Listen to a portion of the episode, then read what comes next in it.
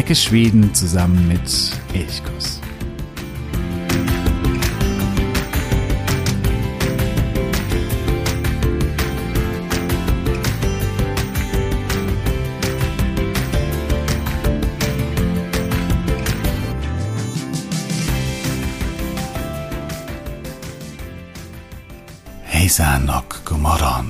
Schön, dass du heute wieder dabei bist bei dieser Folge von Elchkurs, dem Podcast für Schweden. Mein Name ist Jo und wir legen auch gleich los, aber diesmal, wie auch schon in den beiden vergangenen Folgen, nicht mit einer neuen Episode, denn Elchkurs befindet sich noch immer in der Sommerpause.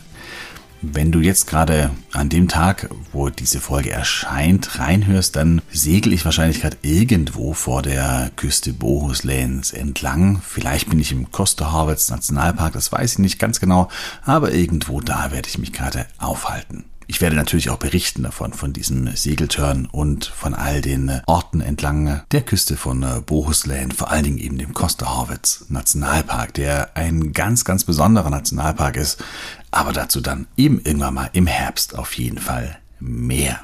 Ja, in der Sommerpause, da gehe ich ins Archiv und hole alte Folgen heraus und dieses Mal habe ich mir gedacht, nachdem die letzten zwei Folgen ja über Göteborg gingen und ich diese in die Serie der schönsten Städte Schwedens eingebettet habe, kümmere ich mich mal wieder um etwas Sprachliches, denn äh, die Sprache ist schon auch etwas, was bei mir eine ganz große Verbindung zu Schweden herstellt, weil ich die Sprache so wunder wunderschön finde, so klangvoll finde und für mich bedeutet die Sprache immer auch einen ganz großen Zugang zu einem Land, zu einer Kultur.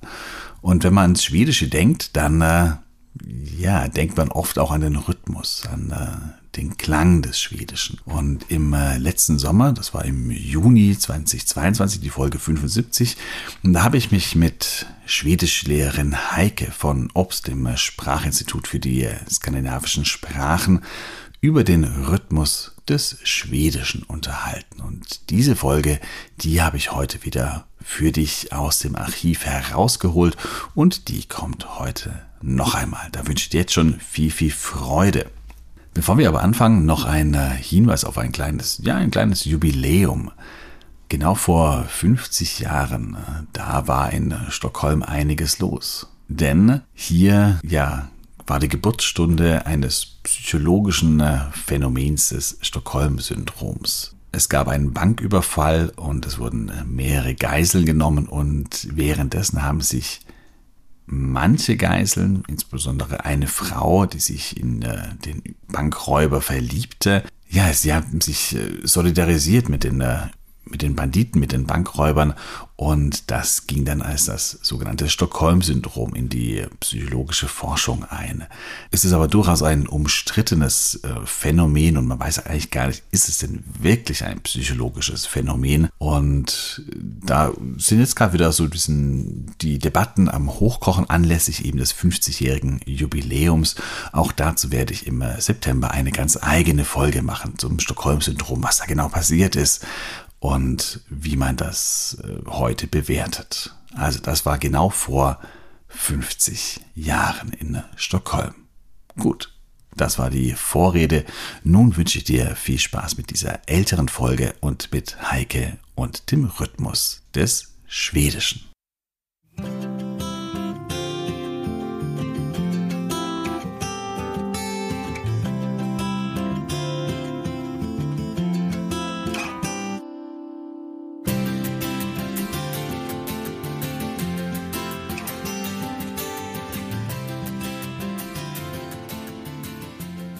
Ja, wir waren schon, haben ein paar Mal schon über False Friends gesprochen, Heike. Und du hast jetzt erzählt, dass aus einem deiner Kurse auf oder als Reaktion auf eine Folge von äh, Elchkurs, von einem Podcast, eine Frage kam und die hat mit dem Zugfahren zu tun. Ich bin ja in einer der letzten Folgen auch über das ja, das nachhaltige Reisen habe ich darüber gesprochen und da war auch ein Punkt das Reisen mit dem Zug nach Schweden. Seit gewisser Zeit gibt es einen neuen Zug, eine neue Nachtzugverbindung von Berlin nach Stockholm, die sehr, sehr reizvoll ist für alle, die gerne mit, mit dem Zug reisen, die gerne nachhaltig reisen. Aber hier haben wir einen, ja, einen ganz netten False Friend, denn dieser Zug heißt Snelltåget. Heike, kannst du uns dazu was sagen, zu diesem Snelltoget? Ja, das ist ein ganz bezauberndes Wort, der Snelltog, der Liebezug. Ähm, und zwar gab es dieses Wort im Schwedischen sehr lange. Das haben die Schweden tatsächlich direkt aus dem Deutschen importiert, und zwar von dem deutschen Wort Schnellzug. Aus dem deutschen Schnellzug wurde einfach ein Snelltog. Also Tog ist ja das Wort für Zug. Und dann haben sie lautmalerisch unser deutsches Schnell einfach zu Snell umgewandelt. Ohne allerdings, ähm, ich weiß nicht, warum sie es wirklich so gemacht haben, ohne zu beachten, dass das Wort schnell keineswegs schnell heißt, sondern es heißt lieb, nett, freundlich, also mit der Betonung eher auf lieb. Also war es sehr lange der Liebezug. Das Ganze wurde, dieses Wort wurde dann irgendwann in den Ende der 80er, Anfang der 90er tatsächlich geändert. Dann hat man in Schweden gemerkt, so, ups, passt nicht so ganz. Daraus wurde dann auch der Snub-Tog. Und jetzt bin ich auch vor kurzem, als ich darüber las, dass es jetzt wieder einen Nachtzug, eine Nachtzugverbindung von Berlin über Köpenhamn, Posvanska, also Kopenhagen, nach Stockholm gibt, auf das Wort Snelltog gestoßen.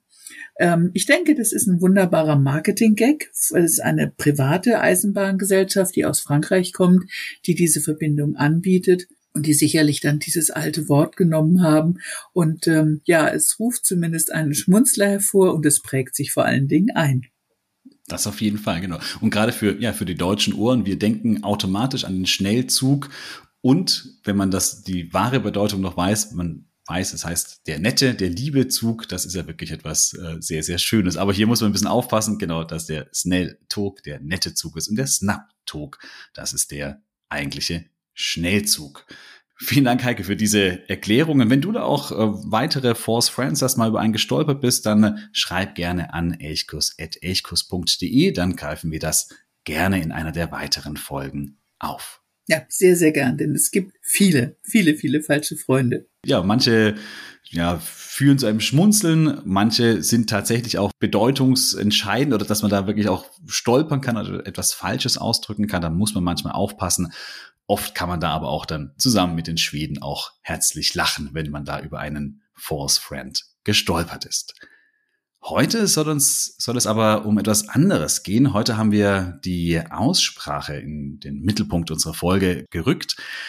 Die Aussprache ist da so ein bisschen, ich sage mal, ja, zwiespältig. Ich glaube, einerseits sagen ganz, ganz viele, dass gerade die Satzmelodie des Schwedischen, dieser leichte Singsang, etwas ist, was unglaublich vielen sehr an der schwedischen Sprache gefällt, weil sie eben nicht so hart klingt, was sehr weich klingt, sehr melodisch ist und das etwas ist, was positiv ist. Da kann ich mich auch nicht ausnehmen. Das ist so etwas, wo ich gleich von Anfang an gesagt habe, das gefällt mir unglaublich an der schwedischen Sprache. Gleichzeitig ist aber auch dieses dass die Schweden immer so eine Melode sprechen und vieles da in so eine Melodie hineinpacken, führt auch dazu, dass es manchmal sehr, sehr schnell geht, ähm, dass Wörter miteinander verbunden werden und es alles nur so ein großer Laut irgendwie ist und man gar nicht mehr die Wortgrenzen unbedingt äh, unterscheiden kann oder erkennen kann. Und das natürlich auch für das Sprachenlernen oder das Verstehen oft auch eine Schwierigkeit darstellt einem Beispiel, das ist noch kein ganzer Satz, sondern nur ein einzelnes Wort, da kann man das vielleicht schon mal ganz gut so nachvollziehen. Waschegu. Das Wort für bitte, also greif doch zu, bitte nimm doch etwas. Waschegu.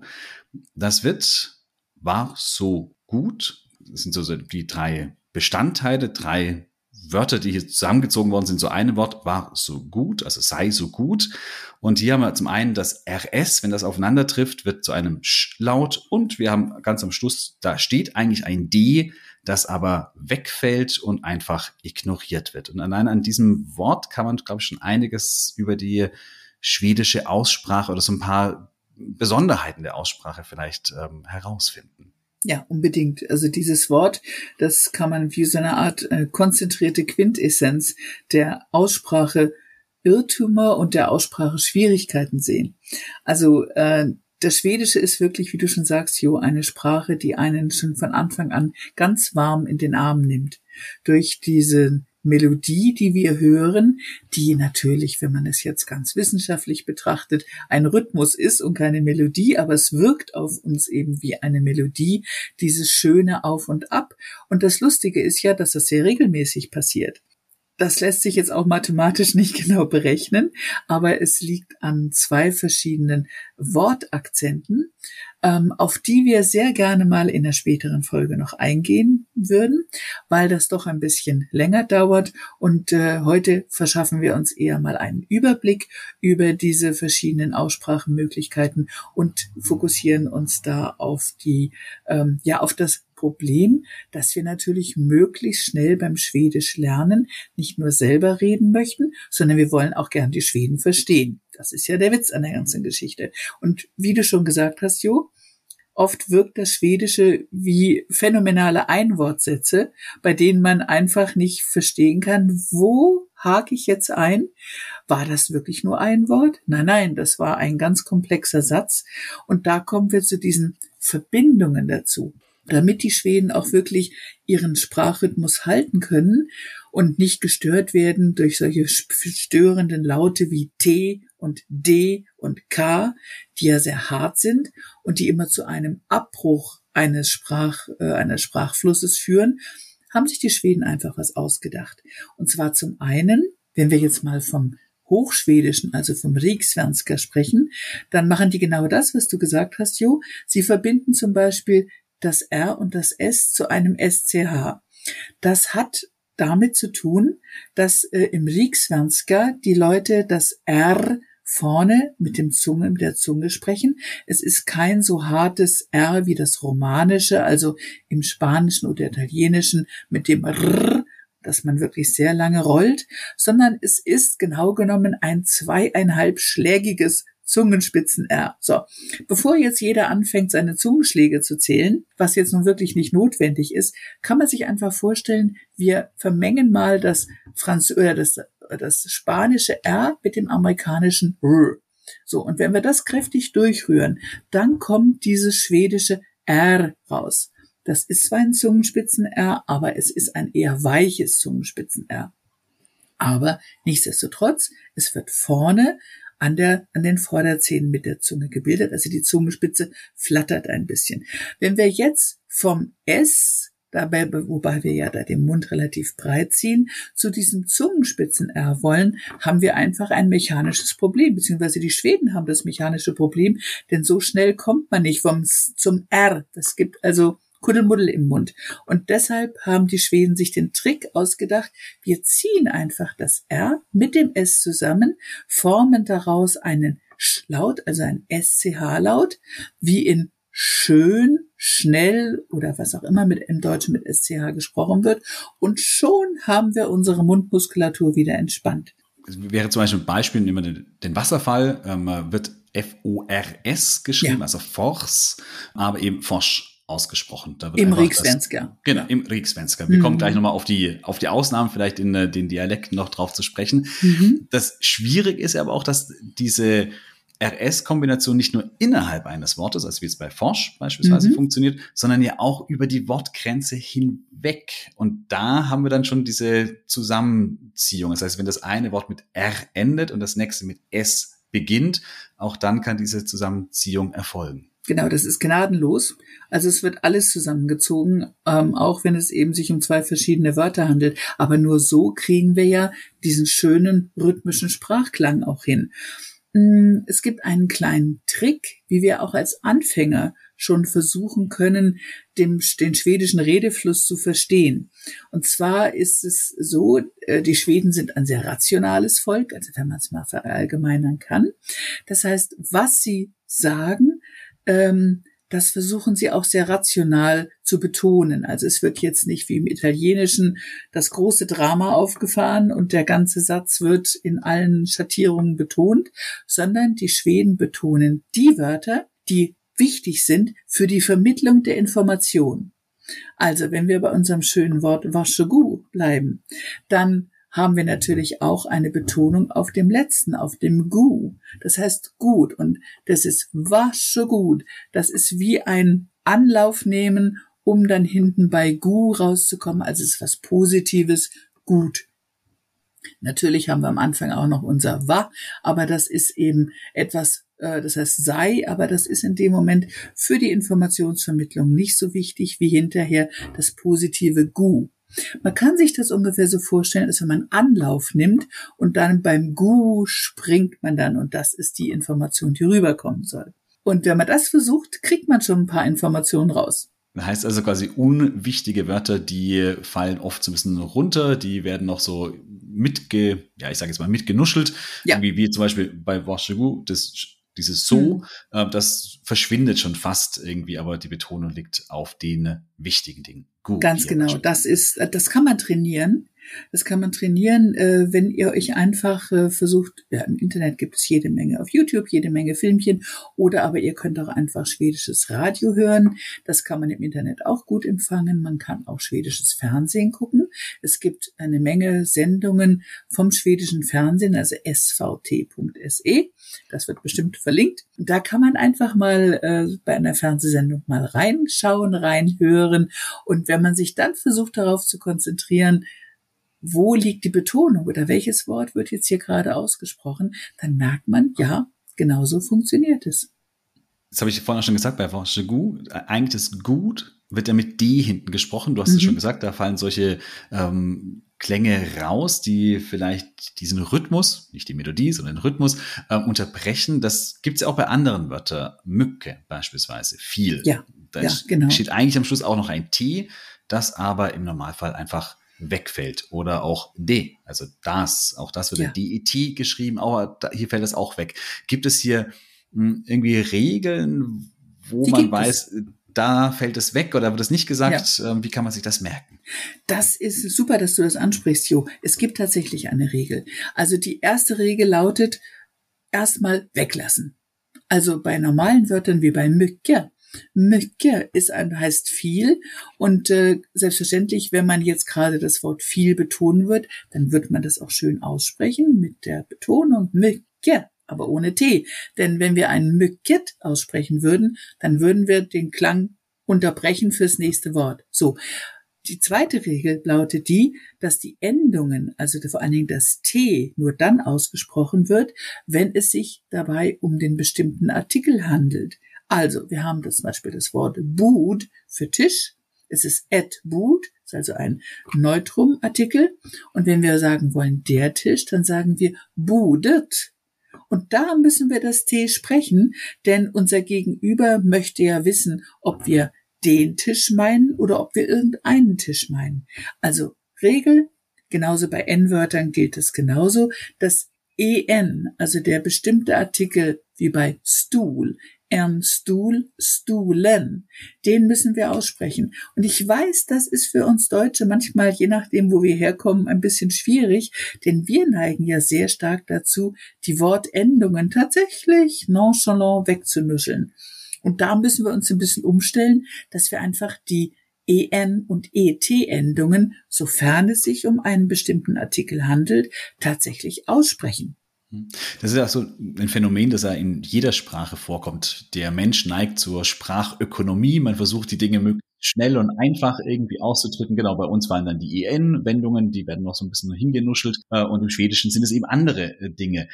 Dieser Wegfall von D oder T oder auch anderen Lauten kann ja aber auch manchmal innerhalb eines Wortes sein. Zum Beispiel bei traurig Lezen geschrieben, ja. aber auch hier das D wird einfach völlig ignoriert, heißt einfach lesen. Ja, ja lesen. das muss so sein, denn sonst hätten wir wieder einen Stopp und zwar einen Stopp mitten im Wort. Deshalb ist da wird da sogar lesen draus, also als wenn es mit zwei S geschrieben würde. Ähm, viele dieser sogenannten stummen Buchstaben stammen tatsächlich auch noch aus dem alten Schwedisch. Also ich denke da vor allen Dingen an die Wörter, die mit einem L sowie bei Jüs Licht, die LJ geschrieben werden, oder Jöbel Rad, die mit HJ geschrieben werden, oder Jür Tier mit DJ, da haben wir sie alle drei. Äh, da wird jeweils nur das J ausgesprochen und die ganzen Buchstaben, also das D, das H und das L, das davor kommt, bleibt stumm. Das sind Überreste aus dem alten Schwedisch. Das ist übrigens auch noch wieder ein Hinweis, da machen wir auch noch mal eine Folge drüber. Ähm, irgendwann haben die Schweden sich nämlich hingesetzt und haben gesagt, so wir reformieren jetzt unsere Sprache grundsätzlich. Da darf man auch gespannt drauf sein. Ja, Genau, also wir haben noch viel vor, da gibt's äh, so viele Themen, die wir, über die man sprechen kann, wenn das, wenn es ums Schwedische geht oder um die Sprachgeschichte, um die Aussprache, um grammatikalische Phänomene. Das ist äh, wirklich fast eine endlose Geschichte, genau. Da kann man sich ja. auf vieles, auf vieles ähm, freuen.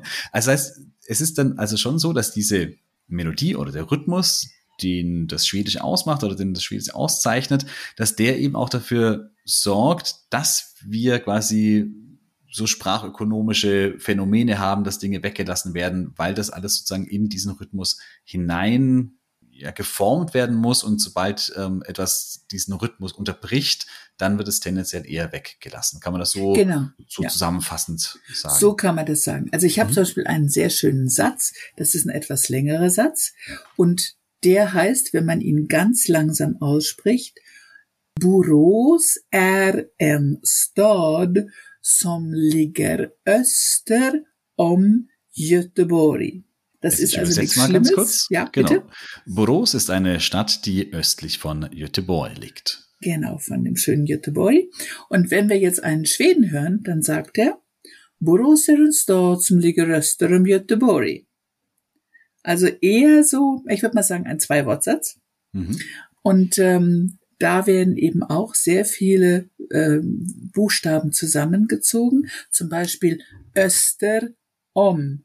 Da wird einfach Österom raus, weil es dann mehr besser fließt. Mhm. Oder es werden dann eben auch Buchstaben weggelassen. Zum Beispiel R ist, da wird das R, das sowieso immer weggelassen wird. Äh, das ist immer nur ein Ä und da haben wir wieder unsere Sprachökonomie. Das heißt, das Wörtchen ist spielt bei der Vermittlung der Information keine Rolle. Für uns ist wichtig Borås, sta östlich, Stadt, Göteborg. Das sind die drei Wörter, die wir verstehen müssen und den Rest können wir uns zusammenreimen. Und genau das wird auch betont in dem Satz.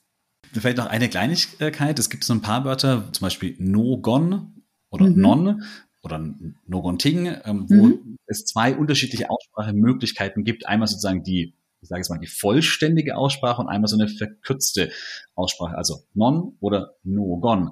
Hm, gibt es da irgendeine Regel, dass man das eher das eine oder das andere sagen sollte oder kann man hier das wirklich machen, wie man möchte? Also wenn man sehr viel Zeit hat, dann kann man natürlich No-Gon sagen und No-Gott und da freuen sich die Schweden vielleicht auch drüber, aber sie wirken wahrscheinlich auch mit einer leicht hochgezogenen Augenbraue oder so, uh, okay, er spricht das sehr ausführlich drauf. Ich würde das auch wieder äh, in den Bereich Deklamieren schieben. Ähm, das normale Umgangsschwedisch ist not non, weil das einfach keine so unglaublich wichtigen Wörter sind. Das heißt ja etwas, das braucht man jetzt nicht so übermäßig zu betonen. Deshalb wird es so ausgesprochen, not non. Und man sieht es auch immer öfter, dass es genau so geschrieben wird. Also dieses GO wird tatsächlich auch inzwischen schon in der Schriftsprache in einem ähm, äh, ja, äh, freizeitmäßigen oder in einem lockeren Schreibstil inzwischen auch schon weggelassen haben wir noch eine zweite Sache, die vielleicht auch mit der Aussprache, mit der Betonung äh, zu tun hat. Und da geht es um so kleine, kleine Partikel, so kleinere Wörter, die mal betont oder mal nicht betont werden und man dann aber einen großen Bedeutungsunterschied ja. hat. Da ja. möchte ich vielleicht mit einem Beispiel einsteigen. Ich hatte letztens einen Artikel in der Dagens Nyheter gelesen, dieser schwedischen Tageszeitung. Und ich habe nur die Überschrift gelesen und war zunächst mal fürchterlich irritiert. Das hat sie dann schnell gelegt, weil ich dann schon kapiert habe, auf was die Zeitung hinaus wollte. Aber im ersten Moment habe ich ähm, das falsch gelesen quasi. Und zwar lautete die Überschrift Därför är Putin so besatt av att skriva om Ukrainas historia. Also deswegen ist äh, Putin oder deswegen liegt Putin so viel daran, dass er, so habe ich das jetzt gelesen, über die ukrainische Geschichte schreiben möchte. Und da habe ich gedacht, so, was ist das denn für eine Überschrift oder warum will Putin über die ukrainische Geschichte schreiben? Bis ich dann kapiert habe, nein, das heißt nicht Skriva om Ukrainas Historia, sondern Skriva om. Also genau. die Betonung auf dem om. Ja. Und dann heißt es, deswegen ist Putin so dran interessiert, die Geschichte der Ukraine umzuschreiben. Das heißt, ja. je nachdem, ob ich dieses om bei Skriva om betone oder nicht betone, kommt einmal Schreiben über und einmal Umschreiben heraus. Und da gibt es so ein paar so Beispiele. Mhm. Hast du noch ein anderes Beispiel? Wo, oh ja. Ja, ein Beispiel, das nicht, vielleicht nicht ganz so gefährlich ist wie, wie deine Überschrift, denn das ist ja schon, da liegen ja Welten dazwischen. Ne? Bei dem einen ja. ist der Putin positiv, da schreibt er einen Besinnungsaufsatz und beim nächsten äh, schlägt die brutale Realität zu. Ja. Ähm, ein wesentlich harmloserer Ausdruck ist äh, das Verb Helzer, also grüßen, begrüßen. Und es hat aber auch die Bedeutung, wenn man jetzt die Präposition dazu nimmt, dass man jemanden besucht. Und wenn ich sage, ich besuche dich, jo helza po day. Und da hören wir schon gleich, da betone ich das po, also die kleine Präposition, den Partikel po. Also, jag vill hälsa po day. Da möchte ich dich besuchen. Es gibt aber auch eine andere Möglichkeit, wenn ich jetzt jemanden nur grüßen will. Wenn ich jetzt zu dir sage, ähm, hälsa på Sten, dann sage ich dir gerade, ach, grüß doch bitte Sten auch von mir. Hälsa på Sten. Also betone ich das Verb. Also zwei vollkommen unterschiedliche Betonungen, ähm, die auch wieder sehr großen, sehr großen Bedeutungsunterschied haben. Also bis man in Schweden eingeladen wird, geschweige denn sich selber einlädt, da muss doch eine ganze Menge passieren. Man sollte vielleicht mit diesem Helzer Po hm, ein bisschen vorsichtig sein. Aber man kann es trainieren. Dafür sind die Kurse ja auch da, dass man einfach dann auch sich daran erinnert, ja Helzer Ponon, dann besuche ich jemanden und ja Helzer Ponon, dann grüße ich jemanden. Genau, also wir hatten ja vorhin auch, dass diese kleinen Wörter ja eigentlich nicht betont werden im Schwedischen und eher so ein bisschen weggefallen werden, aber dann, wenn sie eben wichtig werden, dann werden sie auch ganz, ganz stark betont. Ähm, ein anderes, vielleicht das berühmteste Beispiel ist ja das Tücke Om. Ähm, mhm. Auch hier haben wir auch zwei ganz unterschiedliche Möglichkeiten und da sollte man vielleicht auch aufpassen, nicht, dass man da etwas Falsches sagt. Ja, also bei tycker om und jag, jag tycker, das heißt ich meine, ich finde, meiner Meinung nach, jag tycker att oder jag tycker om, äh, jag, jag tycker om not, dann habe ich eine Meinung dazu. Wenn ich aber sage, jag tycker om dig, dann mag ich dich. Genau. Und das ist dann schon was ganz anderes. Ja, ja. Also da gibt's, ja, es sind keine False Friends, aber eben ähm, Bedeutungsunterschiede, die auf mhm. der Betonung beruhen. Und da muss man natürlich ein bisschen aufpassen, dass man da richtig betont, weil man sonst etwas anderes sagen möchte. Wie du es schon gesagt hast, das sind etwas oder das sind Dinge, wo ich sage, das kann man wahrscheinlich besonders gut auch in einem Sprachkurs lernen. Wenn ich da, glaube ich, zu Hause einfach mit meinem Buch irgendwie etwas lerne, da kann ich sowas wahrscheinlich überhaupt gar nicht so gut erfassen. Und im Sprachkurs, da wird man ja ganz schnell auf solche Probleme wahrscheinlich hingewiesen und da wird es ja auch ganz ja. gezielt geübt. Das stimmt, das stimmt. Ich meine, man kann, da hatten wir ja schon mal drüber gesprochen, man kann auch immer eine Sprachlern-App verstärkend dazu einsetzen. Und in der Sprachlern-App hört man auch, dass bei dem einen Ausdruck nur das Verb betont wird, bei dem anderen wird der Partikel betont.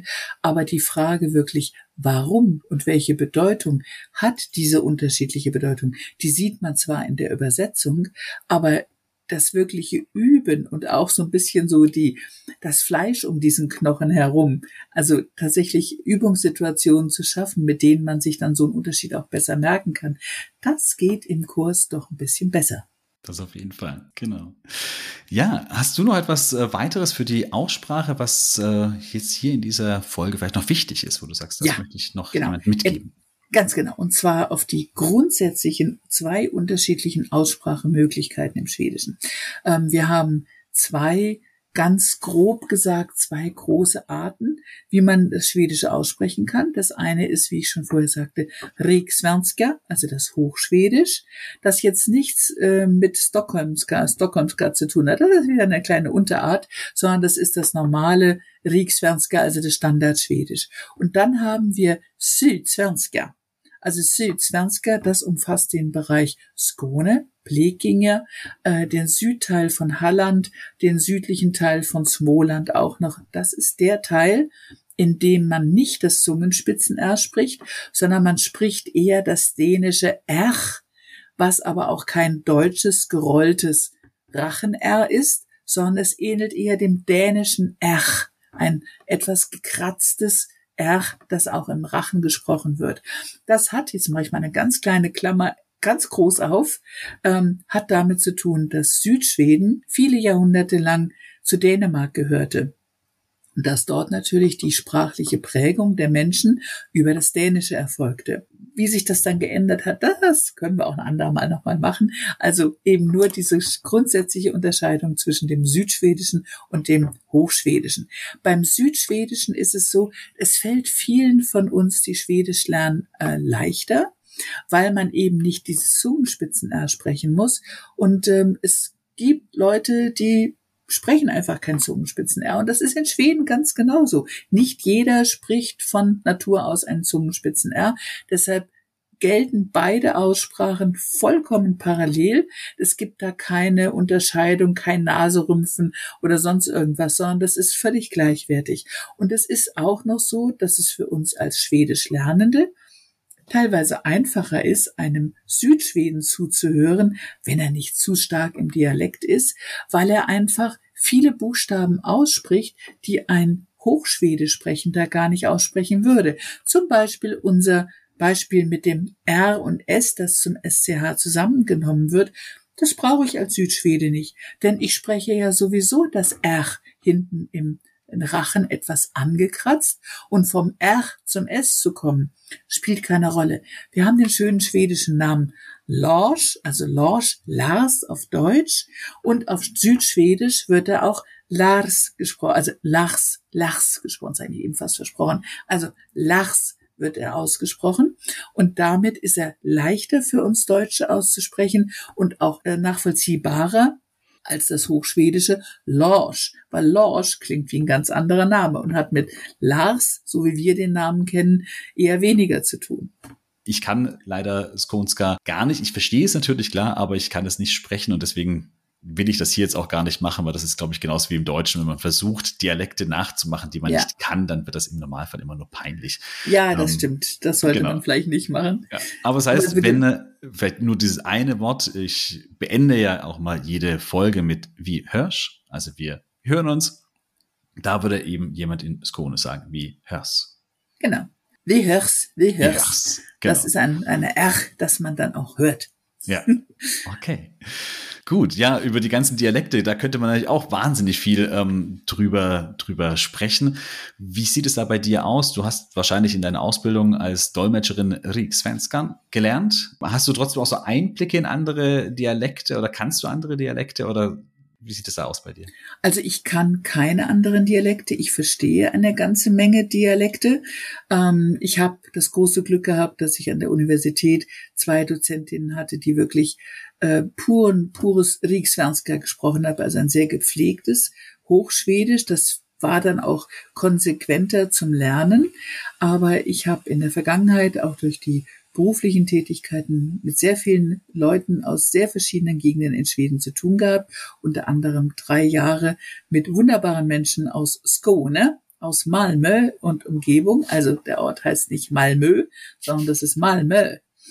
Und äh, dort kommt es auch immer darauf an, ob jetzt jemand sehr stark im Dialekt spricht oder ob er ein sogenanntes Wodat Skånska, also ein gepflegtes Schone spricht. Das ist, entspricht ungefähr hier bei uns, ähm, jetzt aus meiner Gegend, aus dem Rhein-Main-Gebiet, wenn jemand ein gepflegtes Frankfurterisch spricht, das man durchaus in ganz Deutschland verstehen kann. Und äh, die Dialekte sind im Schwedischen so mannigfaltig, wie sie im Deutschen auch sind. Man muss sich einfach manchmal ein bisschen reinhören. Es gibt auch im Schwedischen immer weniger Leute, die reine Dialekte sprechen. Es gibt viele dialektale Färbungen. Es gibt auch viele Wörter, die man eben nur in bestimmten Gegenden so gebraucht. Also das ist genau wie im Schwedischen. Und jeder von euch, der nach Schweden fährt, wird über kurz oder lang natürlich oder hat schon seine Lieblingsgegend und wird sich dann natürlich auch an die Aussprache dort in diesem Bereich auch eher gewöhnen. Hast du einen bestimmten Lieblingsdialekt? Hm, das ist jetzt schwer. Also ich dachte, ich habe äh, lange Zeit beruflich äh, mit äh, Göteborg zu tun gehabt. Ich liebe diesen Akzent auch. Äh, inzwischen finde ich Stockholmska, Göteborgska, richtig, ja. das teilweise schon ein bisschen knifflig ist. Mhm. Äh, Stockholmska finde ich im, inzwischen auch äh, wunderbar, aber ich liebe auch Skånska äh, in verschiedenen Schattierungen. Das Smolenska unterscheidet sich natürlich auch sehr stark. Wer die Bücher von Astrid Lindgren im Original liest, der wird es auch sehen. Sie hat ja sehr stark auch im Dialekt geschrieben. Äh, das ist natürlich auch, manchmal sind auch alte Wörter dabei, die man heute nicht mehr benutzt, aber sie hat sehr viel Dialekt äh, geschrieben. Ähm, ja, es gibt so, es gibt so viele. Es gibt wunderbare Dorlaner, der, der Dorlaner ähm, Dialekt ist wunderbar. Wärmlenska ist fast wie eine Sprache für sich. Also mhm. das, es gibt, glaube ich, kaum einen Dialekt, der so rhythmisch oder für uns melodiös spricht wie Wärmlenska. Ähm, ja, freie Auswahl. Ja, da vielleicht noch eine kleine Anekdote. Das war einer meiner Fehler, die ich gemacht habe, als du gerade gesagt hast, dass Astrid Lindgren auch sehr im Dialekt geschrieben hat oder dass große dialektale Einflüsse da zu finden sind. Ich hatte am Anfang, als ich angefangen habe, Schwedisch zu lernen, habe ich so ein paar Bücher gesucht, wo ich gedacht habe, okay, mit denen kann ich vielleicht auch schneller, auch so ein bisschen umfassendere Texte lesen und verstehen und habe dann Ronja Räubertochter von Astrid Lindgren mir herausgesucht, also Ronja Räubertochter. Und am Anfang habe ich gedacht, das ist ja völliger Wahnsinn, ich verstehe gar nichts, weil hier natürlich zwei Dinge mit hineingekommen sind. Zum einen eine Räubersprache, eine ein bisschen altertümliche Räubersprache und dann eben noch so eine dialektale Färbung. Und also hier kann ich vielleicht auch sagen, als Einstieg ins Schwedische würde ich nicht mit Ronja Räubertochter anfangen. Das ist doch eine große Herausforderung. Es gibt bessere Kinderbücher, mit denen man, glaube ich, besser anfangen kann, ja, das Schwedische also ich, zu lernen. Auf jeden Fall. Also ich würde so wunderbar die Bücher von Astrid Lindgren sind ähm, und die Versuchung sehr groß ist, weil ja alle von uns, die wir für Schweden und für Schwedisch schwärmen, natürlich unsere Astrid Lindgren vorwärts und rückwärts gelesen haben.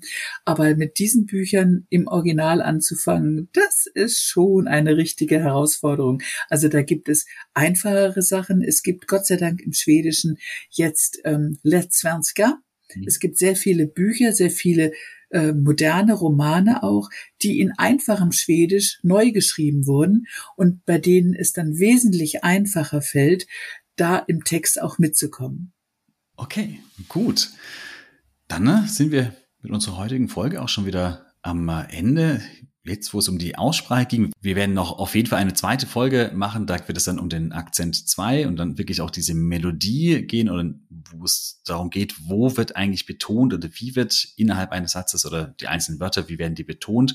Und wir werden natürlich auch noch eine Folge zu den Konsonanten machen, die auch nicht immer so ausgesprochen werden, wie man das vielleicht aus dem Deutschen vermuten würde und die am Anfang auch eine gewisse Herausforderung darstellen. Also die Aussprache, das ist wirklich ein umfangreiches Thema oder umfangreiches Gebiet. Ich danke dir ganz, ganz herzlich, Heike, dass du auch heute wieder dabei warst, uns äh, wieder mit vielen schönen Details in die schwedische Sprache eingeführt hast. Tüsen, tüsen, tack. Ja, tack so mycket, tack själv. Es hat mir wieder sehr, sehr viel Spaß gemacht. Das kann ich nur so zurückgeben. Ja, wenn du auch etwas hast, wo du sagst, da habe ich in der Aussprache vielleicht manchmal Schwierigkeiten oder da oder das gefällt mir vielleicht auch besonders gut, das kann ja auch etwas Positives sein, dann äh, schreibe gerne an elchkus@elchkus.de und teile mir das mit, dann kann man das auch in einer der folgenden Episoden mit einbauen. Ich wünsche dir nun eine wunderschöne Woche. Genieße die hoffentlich schönen und sonnigen Tage und sage nochmal Danke an Heike und dir da draußen einen wunderschönen Tag. Hade so bra. Yes.